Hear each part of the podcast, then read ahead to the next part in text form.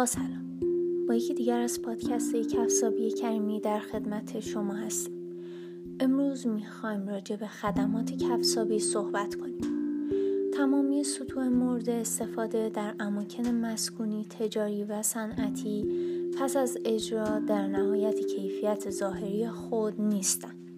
برای مثال ریختن مساله ساختمان و خط و خش حاصل از جابجایی ابزار و وسیله ها نمای ظاهری کفپوش ها را تخریب می کند.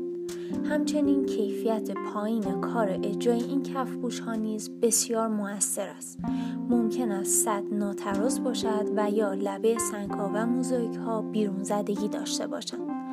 با توجه به موارد گفته شده نیاز به یک فرایند پایانی است تا این عیوب برطرف شده و کیفیت مطلوب سطوح نمایان شود به مجموعه خدمات نظافت این سطوح تا حصول نتیجه مطلوب خدمات کفسابی گفته می شود. به تعداد مساله مورد استفاده در سطوح فرایندهای کفسابی متفاوتی نیز وجود دارد در حالت کلی سطوح را به سه نوع بتونی، سرامیک و موزاییکی و نیز سطوح سنگی دسته بندی می کنند. سپاس از همراهی شما.